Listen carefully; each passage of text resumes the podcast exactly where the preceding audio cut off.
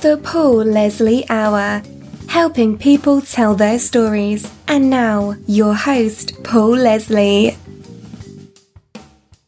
Hey, it's me. 2019 has been a year of some incredible interviews, recorded and broadcast. First of all, thank you all for being with me. You can support the Paul Leslie Hour if you like. All you have to do is go to patreon.com slash the Paul Leslie Hour. On this particular transmission, I've come to Nashville, Tennessee. At the moment, I'm at the Sony ATV office, and seated with me is a man named Bobby Braddock, who has been called, and I'm quoting here, arguably the greatest country songwriter of all time. Dolly Parton called him a songwriter's songwriter. He's an inductee of the Country Music Hall of Fame, the Nashville Songwriters Hall of Fame, the Songwriters Hall of Fame in New York, and he's been writing songs for more than 50 years. He's had numerous hits. Some of the songs I'm sure a lot of you will recognize would include He Stopped Loving Her Today, Golden Ring, I Want to Talk About Me, Time Marches On, I'm going to name a few of the artists who have recorded his songs. They would include George Jones, Tammy Wynette, Tanya Tucker, Bill Anderson, Willie Nelson, Jerry Lee Lewis, Johnny Paycheck, Johnny Cash, Bobby Bare, George Strait, and some of the modern singers would include Toby Keith, Billy Currington, Joe Nichols, Blake Shelton. It's a very impressive list. So it's a great pleasure to welcome this man. He's a songwriter, producer, an author, Malcolm Gladwell called him the King of Tears. hey, Paul, how are you? I'm doing good, Bobby. It is, and I appreciate pleasure. you quoting my mother too. I think she was the one who said I was arguably the best uh, song. Thank you. Anyway, thanks for the nice introduction. It's an honor to be doing this interview with you. Uh, it's my, my honor and my pleasure. Bobby, what is it that excites you about songwriting? uh, just to create something new, to try to do something maybe that's a little different than than anybody's done before. And uh, when you're writing that song, you never. I find out there the part of your brain that creates the song and the part of the, your brain that is discriminating and and and, and maybe a, a little bit objective about what of what it hears, what, what goes, goes into the head. Those are totally different parts of the brain.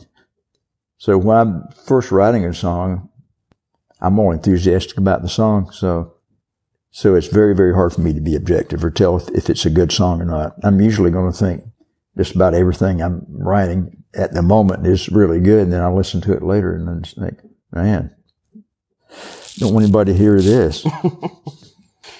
So when you're writing the song, do you think is it is it best to stay in the moment or is there a part of you that wants to kind of edit as you go along?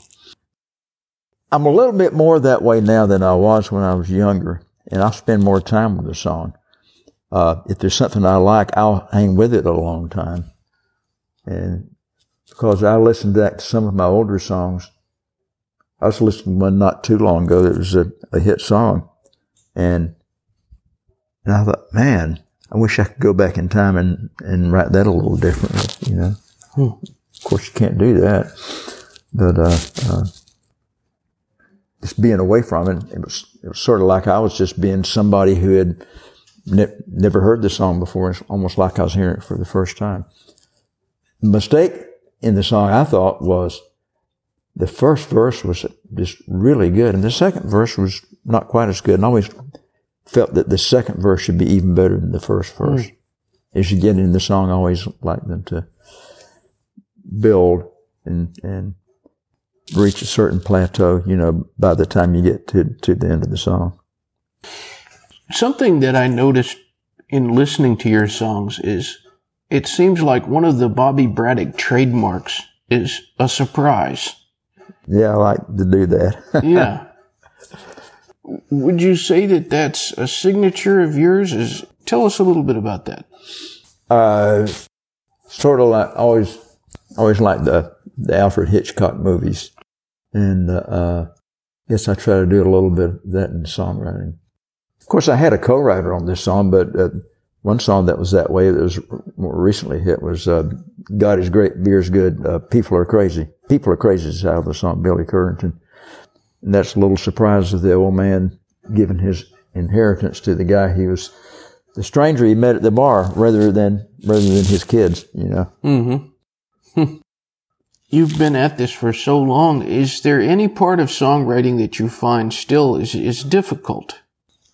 Uh, well, just writing songs in itself is, is, is, is pretty difficult because you, you're going to have to write a lot of throwaway songs to get to, you know, the really good ones. And it's frustrating. Even in good, even in good years, in, in even times when I felt like I was kind of hot or in demand as a songwriter, the majority of the songs did, didn't get recorded. So that means a majority of what you're doing is, you know, uh, from a business standpoint, is sort of a sort of a failure, you know. and uh, and to be a songwriter is to be is to be rejected. And so I tell people if they don't have uh, if they don't have uh, well, being from Florida, I use the, the alligator. If they don't have alligator hide, they probably shouldn't get into songwriting because there's going to be a lot of disappointments. And you just have to get used to that. A lot of rejection. Hmm. What in particular did you find yourself doing to overcome that rejection, or what would you do? Oh, you just have to, you just have to accept that as as uh, kind of an occupational hazard. You know, it's something you have to live with. That's why I say if you don't like rejection, it's probably not probably not the business to be in. but that, but that goes to some extent. that goes to singers too. Whenever they have a song that's not a hit, or an actor who doesn't get the role that he or she had an eye on, you know. So I, the whole creative field is is is one is one of rejection. Mm. And politicians, same thing, you know. Yeah two people run for something, one person is going to be very, very disappointed. You know, that's true. Yeah, and we all we all live in a state of competition. Really, I mean, if you if you if you have your own business, then you're in competition with other businesses. If you if you work for somebody, then you're kind of in competition with other workers, you know, to get the boss's favor, you know. So that's life. yeah. As you're saying, Nashville just it it's very very tough city to make it in the music business. What would you say is more important, talent or persistence? Oh, I think one is probably about as important as the other. Hmm. In my case, I think maybe persist, persistence may have been uh, uh, um, that may have trumped talent, really. I'm not saying that to be modest. I know as uh, uh, as a as a producer, when I found this kid named Blake Shelton was taking him around to get a record deal. Uh, I mean, I have seen people who try to get somebody a record deal and they go to three or four places and they think, you know, well, nobody nobody wants him, you know. Uh, I, I, tried, but I went to every record label in Nashville. There may be a few now. I mean, they all combine and buy each other out, and, and there's, you know, there's probably competing record labels, independent and and and uh, the old, old standbys, probably seven or eight. But when I was going around with Blake, there were about twenty viable places to go to. I went to every one of them. Mm. Every single one. I did not give up. And finally, there was one left. The only reason I hadn't been to that one yet, that was Giant Records. I mean, good guy was running. They had, you know, two or three. I mean, they had Clay Walker. He was, he was a big artist, was on the label. But I heard that they were going to shut down and go out of business. And uh, so I went there last. Saw Doug Johnson. He liked Blake wanted to sign him. But when that first record came out, and it took a while before the record came out, and his first record was Austin, which was the biggest debut single in 10 years. Uh, it was the first record and it was number one for, for five weeks. And, and the, it was in, in the pop top 20 as well. And, and, uh, that record came out and sure enough, those rumors that we heard were true. It folded. It folded right when Blake's record was out there and starting to get, starting, just starting to get heavy air, airplay. So he was going up the charts with a hit with no record label. And uh, Warner Brothers was a half owner of Giant Records. The other was a guy named Irv Azoff. So when Giant folded, Warner took a look at all the artists on Giant and they thought about it and they thought about it. But then record, the head of the label, Jim Ed, Norman called me up. He wanted to wait and see if we could start over and if radio would wait three or four months and start over and just start fresh with Warner Brothers. But he called me up one day. He said, "This record is unstoppable." And he said, uh, "Welcome to, welcome to Warner Brothers." and and Blake is to this day. I mean, that was, God, that was 18 years ago. To this day, Blake is uh, still on Warner. What was it about Blake Shelton that, in particular, you thought this guy he is really, he has what it takes. This friend of mine who was running a small publishing company had signed Blake as a songwriter. And he had told me, he said, you ought to hear this kid I signed. I think uh, uh, people were telling me that I should produce because a lot of the records I got, I think Time Marches On, I won't talk about it. Both of those sounded a lot like the demos. Demo, of course, is when we go out and, and, and record a song and try to make it sound like a record and take that out the, around to play for the artist or the producer or the record, record A&R people or executives. And people have said, well, you demos sound like records. Why aren't you producing records? So hmm. I was looking for somebody, and I had done some producing I did a thing with Deborah Allen for Curb. And, uh, anyway, this guy, Michael Kosser was his name. He called me up and played me this song that he had written with, with, with it was a song he had written with Blake. And he played me the song. He said, what do you think? I said, who's that guy singing? He said, that's the kid I've been telling you about that I think you ought to produce. I said, well, I want to meet him. And, uh, he said, what do you think about the song? I said, I'm going to play it again. I was listening to the guy singing, you know, and, and I thought he sounded like a, a, I thought he sounded like a young Hank Jr. That was my, that was my impression of hearing him over the phone. And I was interested in hearing more of him. Of course, when I met him, saw that big personality that he had and, and hearing his vocals coming through a big speaker, I just felt, and I saw him live too. I saw him out playing the club. I, I thought he was a star. I thought he was a superstar. Just really believed in him. We got together and I was sold on him and, and he listened to some of my demos and, and he, he wanted me to produce them. So that's what happened.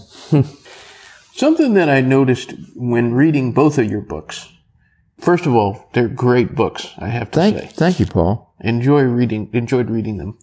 I noticed that women play a big part in your story. What influence have women had in your life? Pretty big. Jim Stafford, who's, uh, you know who Jim Stafford is? He's had his own TV show. Yeah, yeah.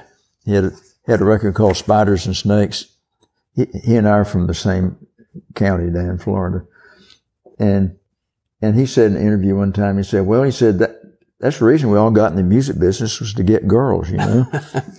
and and I think he was maybe only half kidding. I think it was probably kind of true, yeah.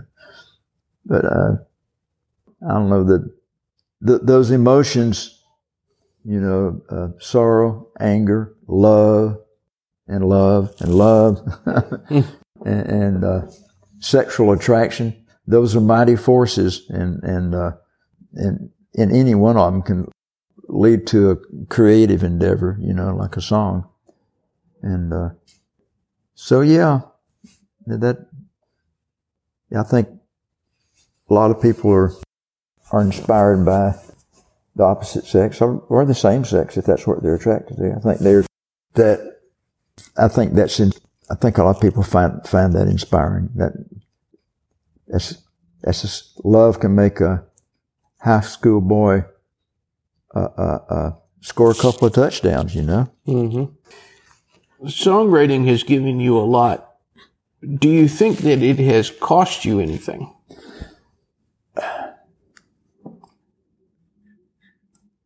Probably not anything that I needed to keep, you know?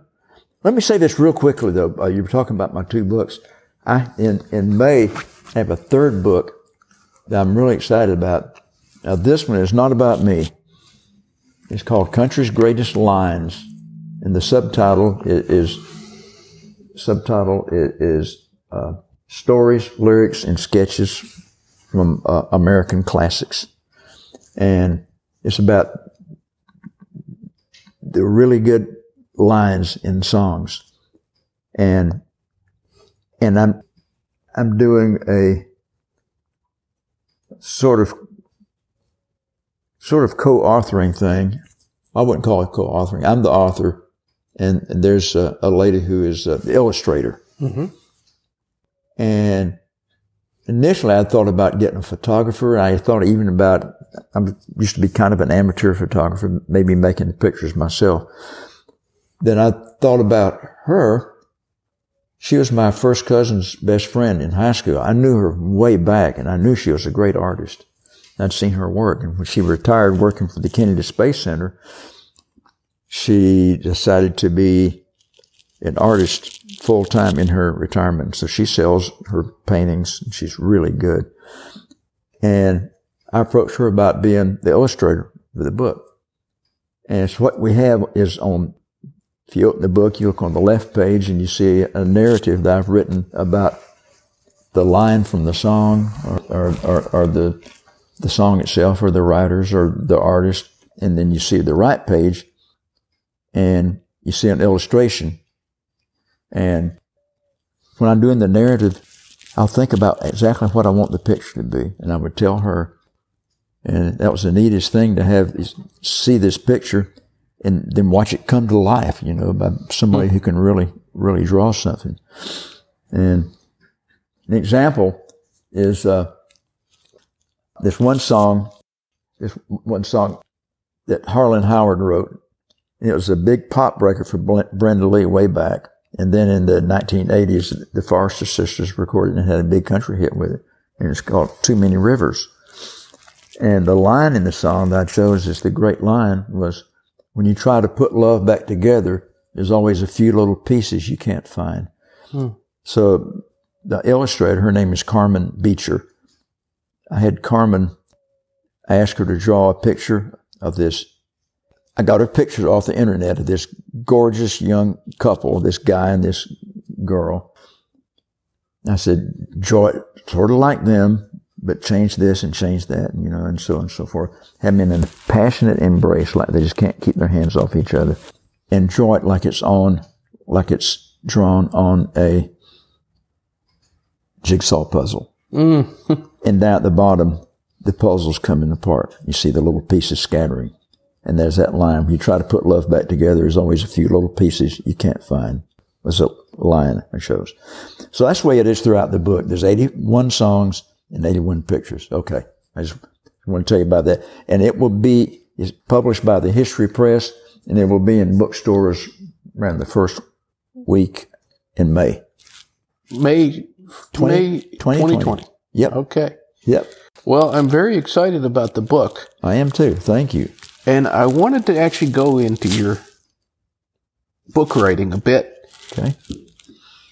Did you find it to be uh, natural process to switch from writing a three, four minute song to writing a book? No.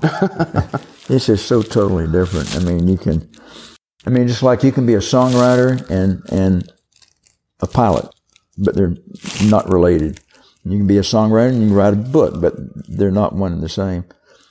and I had a great mentor. He's a great Southern writer. His name was John Egerton, and he uh, he mentored me, and and uh, mentored a lot of people. He was a good man. He passed away about four or five years ago. And while I was writing my books, I would. At first, he told me, he said, "You've got great stories." He said, "But you you need to learn about transitions. You need to you need to learn how to make a transition from one situation into another rather than just abruptly stop writing and then start writing about something else. You need sort of a segue. And I used to, like in the middle of the night, I would go to his house and put my manuscript in the mailbox. A few days from later, I'd hear from him and say, well, Bubba, come on down here and let's talk about it. And a lot of times he'd say, you know, it's, it's a good story, but I'm, I'm just not quite believing it, you know. Then the more we did it, the better reaction I was getting from him. And I'd go talk to him and he, I remember going in there one day and he was sitting there and he was sitting there reading my manuscript and writing in the, in the columns and everything and the margins. And he looked up at me with this squinty eyed grin and he said, damn son, this is good. boy, talk about, talk about being over the moon. When I finally got his stamp of approval. And then from that point on, you know, it was, I mean, I learned, I had to learn though. It, it, it wasn't songwriting. It just kind of came to me naturally. Writing a book, I had, I had to go to school on it, you know, hmm. and I like, I love doing it. I'm kind of an introvert, so I, I like the solitary nature of it, you know. Huh. Would you say that you're a creature of routine? Yeah, probably a creature of bad routine.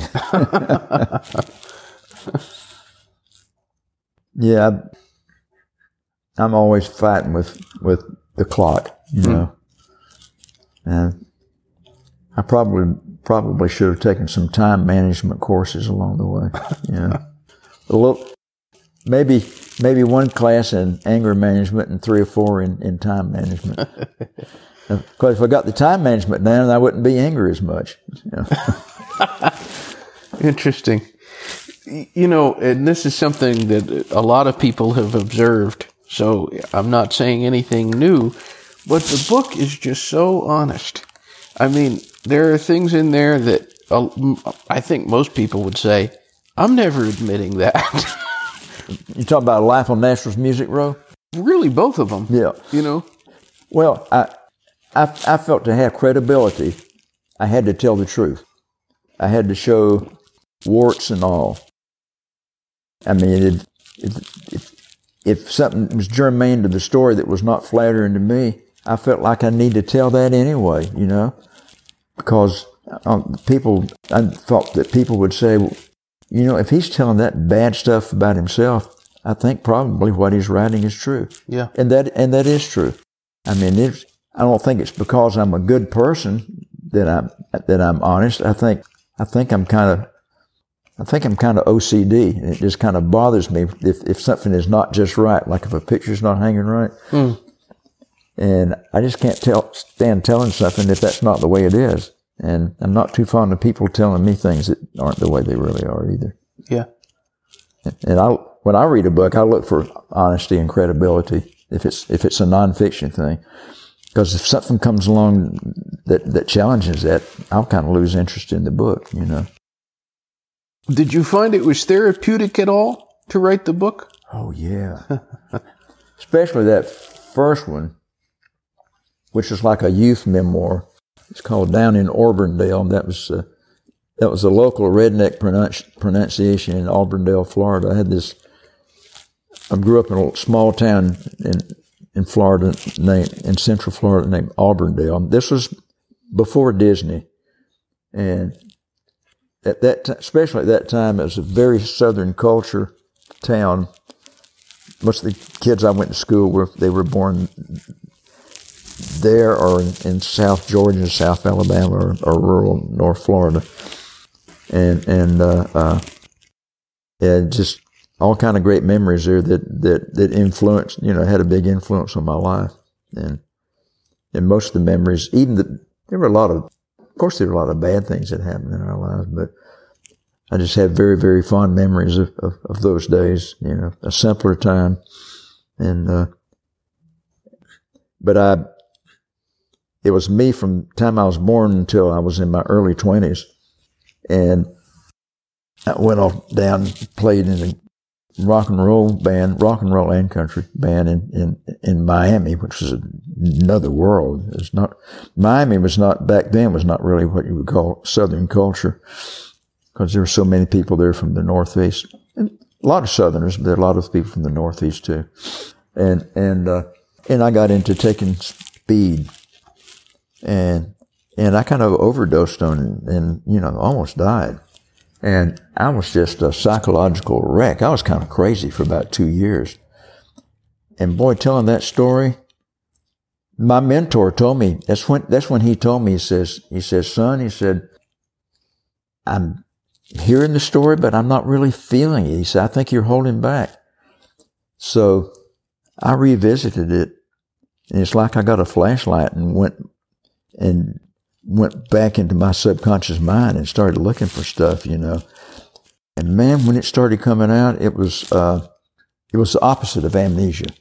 It was like all this stuff that I had not even thought about since then. It just started coming out like the floodgate was open. And then when my mentor read that, man, he was jumping up and down. He said, this is great stuff. This, this is what I was talking about.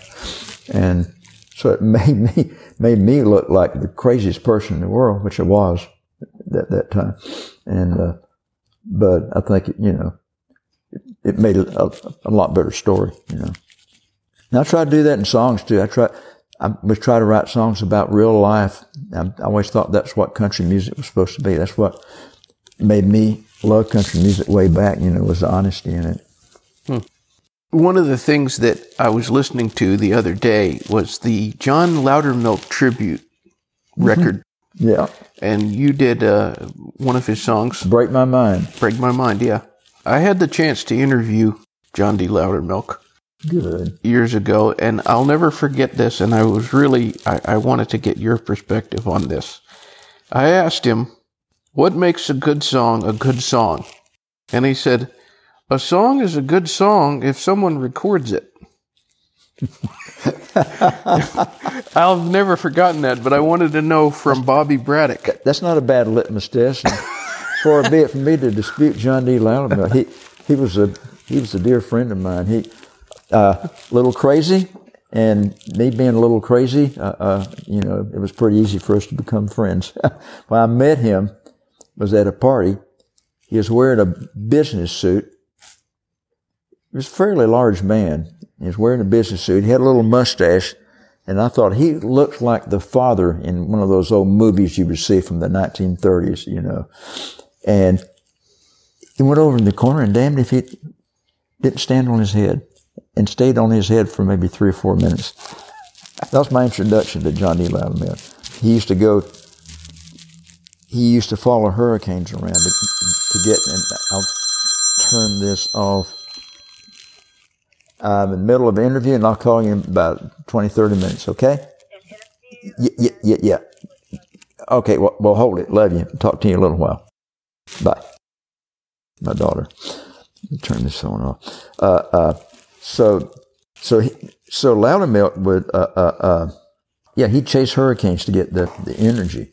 And that man wrote not only a bunch of country standards, he wrote a bunch of pop standards. He wrote bubblegum pop.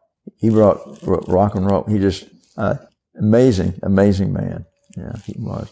And that tribute was, he had, he had cancer and he had, had just a few months left and, and he knew that. And so we were there always to just pay tribute to this man that we so greatly admired, you know. He will definitely go into the uh, Country Music Hall of Fame either this time or the next time or the time, but, but he, he definitely will. He's, he's one of the greats. Well, how would you answer that question? What makes a good song a good song? I think it is totally subjective. I think it's a good song. I think it's a good song to the person who really likes it. Hmm.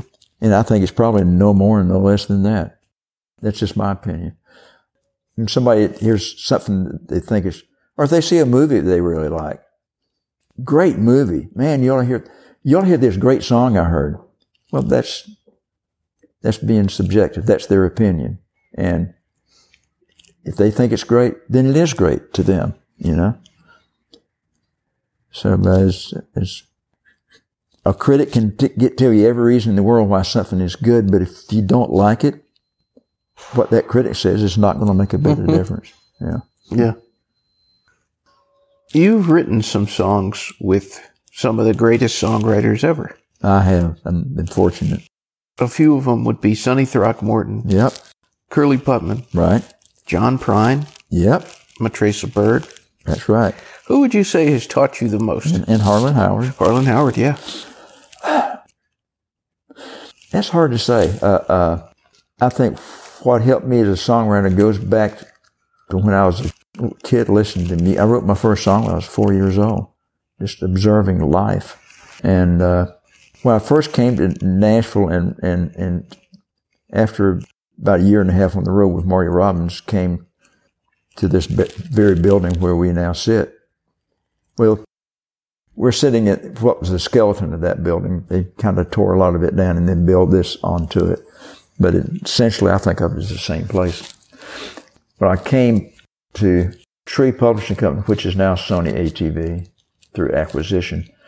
Curly Putman was the sole country song plugger, and he is also a great songwriter. And he was objective enough that he would pitch other people's songs just as easily as he would his own. And and I already had my notions about country music and all kinds of music when I came here. But I'm sure Curly must have influenced me. He was a great songwriter, and and we wrote. I probably wrote co-wrote more songs with Curly than anyone else.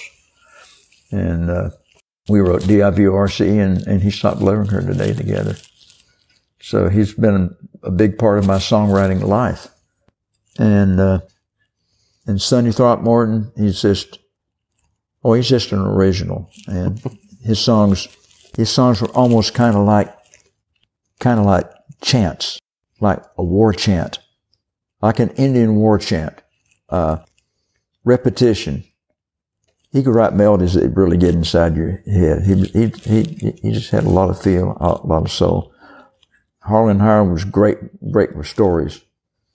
And Matraca Berg, I met her when she was 18 and heard a song she had written. I was just blown away. And we ended up, we sat down and wrote about four or five songs together. I never seen anybody so young that I thought had so, so much potential. And she, she considers me her mentor, but I don't, I don't think I taught her anything she didn't already know. she wrote Strawberry Wine, of course. Somebody on the show once said that Strawberry Wine was the best song they had ever heard. But, well, I, I can see that. That sure be one that it, it was. Well, she she had a co-writer on that, but it was that was her story. It was about when she uh, uh, her stepfather was from he was from Wisconsin, and one summer when she was a teenager, she went up to Wisconsin to stay with what she considered her grandparents, I mean her step grandparents and I think she met met a boy up there, you know. And I don't know if it was totally autobiographical or not, you know, but but that was the inspiration for the song, you know, her her summer love when she was a teenager, you know. Is there anyone out there, anyone living that is, that you would like to write with that you haven't yet? There's a lot of them I would have to do by seance because they're, they're departed. Uh, that, that there was a steel guitar player named Pete Drake had a publishing company called Window Window Music, and he because he had played steel guitar on a lot of Bob Dylan sessions, he got to know Dylan, and uh, he had his own publishing company with some hit writers. He called me up and he said. Uh, he said Dylan wants to write with somebody in Nashville, and he asked me who I thought he should write with. He said I, he said I started telling some of my writers, but I had to tell him the truth. I told him I thought he should write with you. Man, I was so excited, I was thrilled to death. And then, then he called me up and said, Bob's changed his mind. He decided he's he's never really been a co-writer, and he doesn't want to do it. Mm. so I almost wrote with Dylan. That would, I would love that. That would have been great. Yeah. I met some writers I greatly admire. I hung out with Paul Simon one night, and and and uh, uh, I don't know somebody like those guys. I would love to write with. You know, uh, yeah. that, uh, I don't know. I just I don't think about that very much. Just uh, I just kind of live my life, you know, uh, uh, and whatever happens to be in my life at that time, you know, and those who, who are around me to write with, I don't think I could write with anybody and come up with a better co-writer than than those folks, you know, that you mentioned. Huh. Ray Van Hoy was another. We we wrote together too. Like I say, John Prine, I didn't even, I didn't know John Prine. As as a girl who worked for me was a Prine fan, and she and she had met him. She went to him, told him, just made it up, and said, "Bobby Braddock wants to write with you." And then she told me, "John Prine wants to write with you." she manipulated us into writing with each other, and I'm glad she did, because he came came by my house with his guitar, and he had I, he had some ideas. And he showed me, and one was called "Unwed Fathers," and the other was "Children Having Children." And I said, "Why don't we take this and that and put them together and make it in one song. So we wrote Unwed Fathers. It wasn't a big hit, but a lot of people recorded it, including, including Prine. Uh, uh, Johnny Cash recorded it. Tammy Wynette recorded it. Gail Davies. But, uh, yeah. That, that was great getting to write with him. I think John Prine is one of the best songwriters that ever lived. Oh, yeah. yeah. I'm glad you mentioned the, the Bob Dylan the name of Bob Dylan because I was reading a magazine article recently and it was talking about the CDs that Bob Dylan had laying around his house. And there were some things that you wouldn't necessarily expect, like Eminem, for example.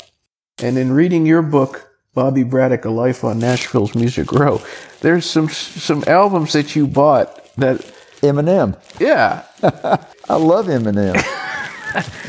He's got he he's a, he's unlike a lot of rappers. He's he's also musical, and a lot of times his songs, I mean, have the music in it, you know, and, and, and the singing, and he's got a lot of anger, but he channels that anger into his into his works. And uh, am I a big rap fan? Well, it depends on who the rapper is. Not really. Boy, I, I love Eminem's rapping, you know, and, and some. And and there's two or three of the African American rappers that, that, I like. It's, it's, it's, it's kind of poetry, you know. There, there's no music that I don't like per se. That kind. Of, I'm maybe not the biggest polka fan in the world, you know, but but most, most music I really like. Uh, when I was in high school, I mean, I was loving country, loving R and B, and loving. Uh, I think I already said that. Loving pop music, rock and roll. I just love music. Hmm. But boy, I had a big, big love for that music when I was a teenager, country music then. I had a, I mean, I fell in love with that. And even in a small southern town back then, the majority of the kids liked rock and roll. I got in a, I got in a fist fight with a guy one time. He, he, he said, he said, he said, he said, country music, he said, that's uh, S-H-I-T boy, I, I, jumped on him. I mean, we, we got in a fight over that. That's, that's how much I love country. why is it? Why would you say that it is that you love country music? That I think to, to start with, I, I, I, love the, I just love the raw reality of it, you know, of, of life, uh, life among common everyday people, you know. I mean, I like a lot of the old pop standards. Uh, in some of the songs, they got great melodies, but a lot of them, they sound like they were written by somebody wearing a tux, holding a glass of champagne, you know, at a party. And all this country stuff sound like it's written, like the Hank Williams stuff, sound like it was written in great pain and despair, you know. I like that stuff. I, I like sad movies. I, I like, I don't know, I can, I find tragedy to be inspiring, you know, and, you know, tragedy, not real life tragedy. I don't like that, but, uh, but I, I love fictional tragedy though. Something that people would notice when they read your books, but also in a lot of your uh, in, in, a lot of your songs. And then uh, a while ago, somebody they loaned me a vinyl record of yours. Oh God! And I'm sorry.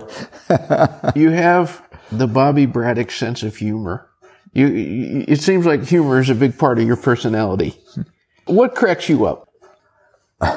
Uh, probably more often than not, something that's kind of totally accidental. You know, that just irony or or or some. One thing that really cracks me up is is is uh, uh, in text messaging. Uh, uh autocorrect used to be pretty funny, but the really funniest thing I think is is the voice to text thing, where the where I know sometimes it doesn't understand my southern accent and, and might get something mixed up. And, and I don't know. Is this PG rated or R rated or what? I can always bleep. Okay.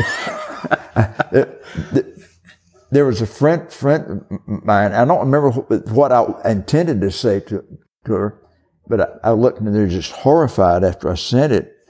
And, and, and and I was asking her how something was today or something, just making a nice, polite back. it said, how are your nipples today? You know? oh my God. I was just mortified. Now, if that had been somebody else, I would have fallen down on the floor laughing at it because that's pretty, that's pretty damn funny. uh, one thing that's we, none of us can avoid is that when we're not around, all of us will be talked about. Yeah. What oh, would yes. you like people to say about you when you're not around? Does that mean when I'm not around and can't hear them or when I'm dead? when you're not, when you're, they, you can't hear them. They're across uh, town. Oh, hell, anything good. Nothing bad like, like, which is often said. I mean, I've written about that too. I wrote a song one time called the, you know, the words we can't hear. And, and, uh, all that. If we could hear all the things that people say about us, I think we would be, I think we would be rendered just totally useless. I think we'd be so mortified we couldn't even function, you know. Uh, I don't know that we could survive it.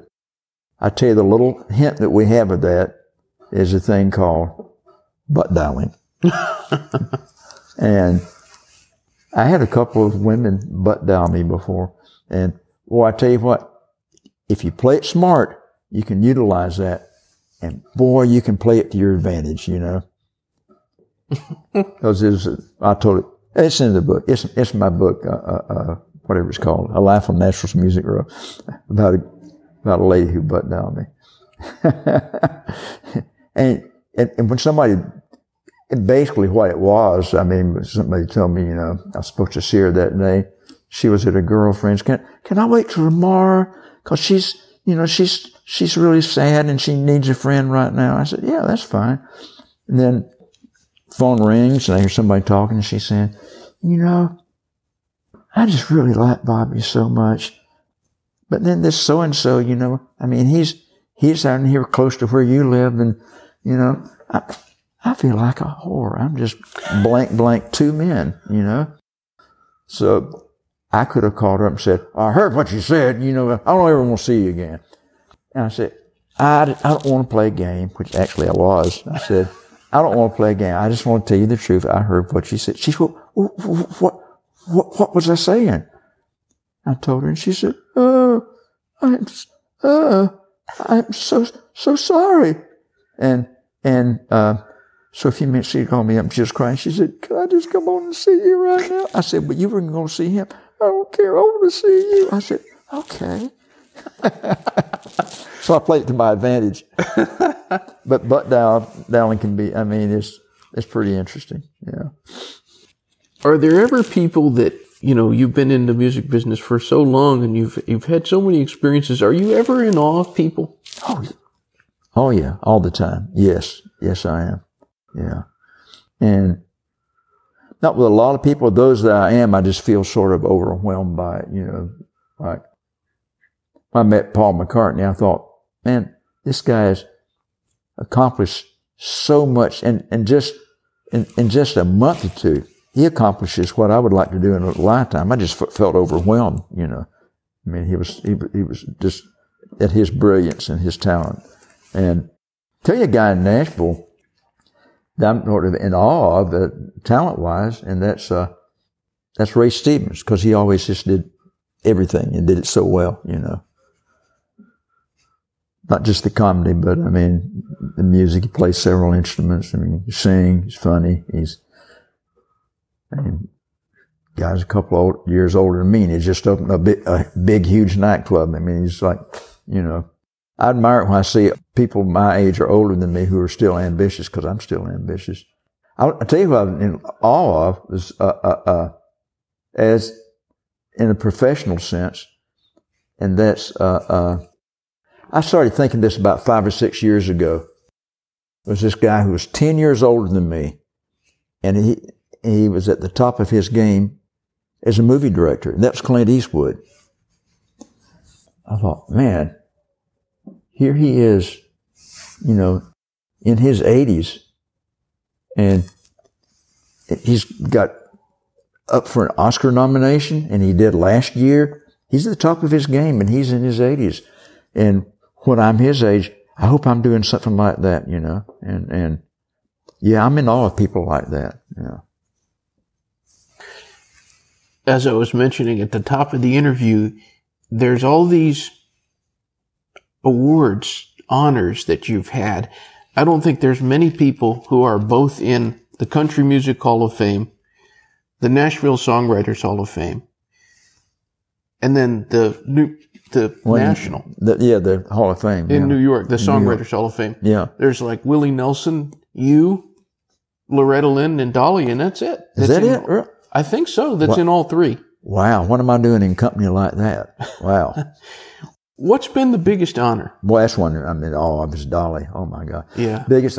Well, you know, the Country Music Hall of Fame, that was, I was not, I honestly was not expecting that. The great Harlan Howard, I had lunch with him about, I guess about, about two or three weeks before he passed away. And he called me Double B. He said, Double B, he said, you know, uh, it might take some time, might take a few years. He said, but I'm, I'm starting to get the ball rolling. I'm sitting out, I'm, I'm sending letters out to people. I said, what do you mean? He said, he said, damn it, to get you in the Country Music Hall of Fame. I said, Harlan, they're not going to put me in the Country Music Hall of Fame. He said, you, you just wait and see. And when they called me up, I guess it was about, maybe about eight years after that, uh, and the guy who was the head of the Country Music Association at that time, he said, I got good news and bad news. The good news is, uh, you're going to be inducted in the Country Music Hall of Fame. Bad news, you can't tell anybody about it. and I said, are you sure you made a mistake? I mean, I just could, I couldn't believe it. I was not expecting it. So I don't know. I guess I must consider that. I consider all of them pretty special, but I guess that one's quite special too. And, you know, the Songwriters Halls of Fame too. When other songwriters vote for you to be in the Hall of Fame, that, that's just, what, what could be a bigger honor than that, you know, be honored by your peers. I'm just, it's funny, when you're in the Country Music Hall of Fame, if you go to the ceremony, they insist they want to send out a limo to get you and come up and you walk on the red carpet. It's so funny when they pull up and I get out of the car, you see the fans sitting around waiting. They've come down there to see Carrie Underwood and Garth Brooks and Vince Gill and all the famous people that are going to be there. And, and you see the lips moving and you, and you, you know what they're saying. They're saying, who's that? You know, They- have no idea who I am, you know, I'm a songwriter. There's a, there's a few, those who follow songwriters, there's a few that are waving at me and had their books out. The majority of them are saying, you know, who's that? you know, and, uh, so that's what's great about the songwriter, it, it, about being a songwriter or a musician going in the Country Music Hall of Fame because you're getting the equal induction with the, the big superstars, you know. And they asked me, who do you want in the Country Music Hall of Fame to induct you? And I thought, well, who's going to give me a really good speech? Bill Anderson, you know. Whispering Bill. Huh? Whispering Bill. Whispering Bill. Yeah. and he he whispered a great induction. He did. So I'm just I'm lucky. I'm just so I'm so fortunate. Yeah. I've been doing this thing at the end of the interviews that people have really enjoyed, and it's like a lightning round. Just the first thing that pops into your mind. Uh oh. The best place to eat in Nashville. I, I'm saying the best is is subjective. I love there's an Indian restaurant called Shalimar. I don't think it's the healthiest restaurant, so I don't eat there real often. But oh my God, it's good. It's, it's just absolutely wonderful. And another really, and a couple of other really good places. One is Ted's Montana Grill, and another really good one is the Green Hills Grill. A Not the, not the, not the fanciest restaurants in town, but I think that, for my taste, the best. the best. A great movie you've seen. I'll tell you a recent great movie I've seen. It's my favorite movie for the past two or three years. Once Upon a Time in Hollywood. Uh-huh. Aha. It's a Quentin, Sar- Quentin Tarantino film, and it stars it stars Brad Pitt and and, and Leonardo DiCaprio. And, and, and, and oh my God, it is just it's an amazing.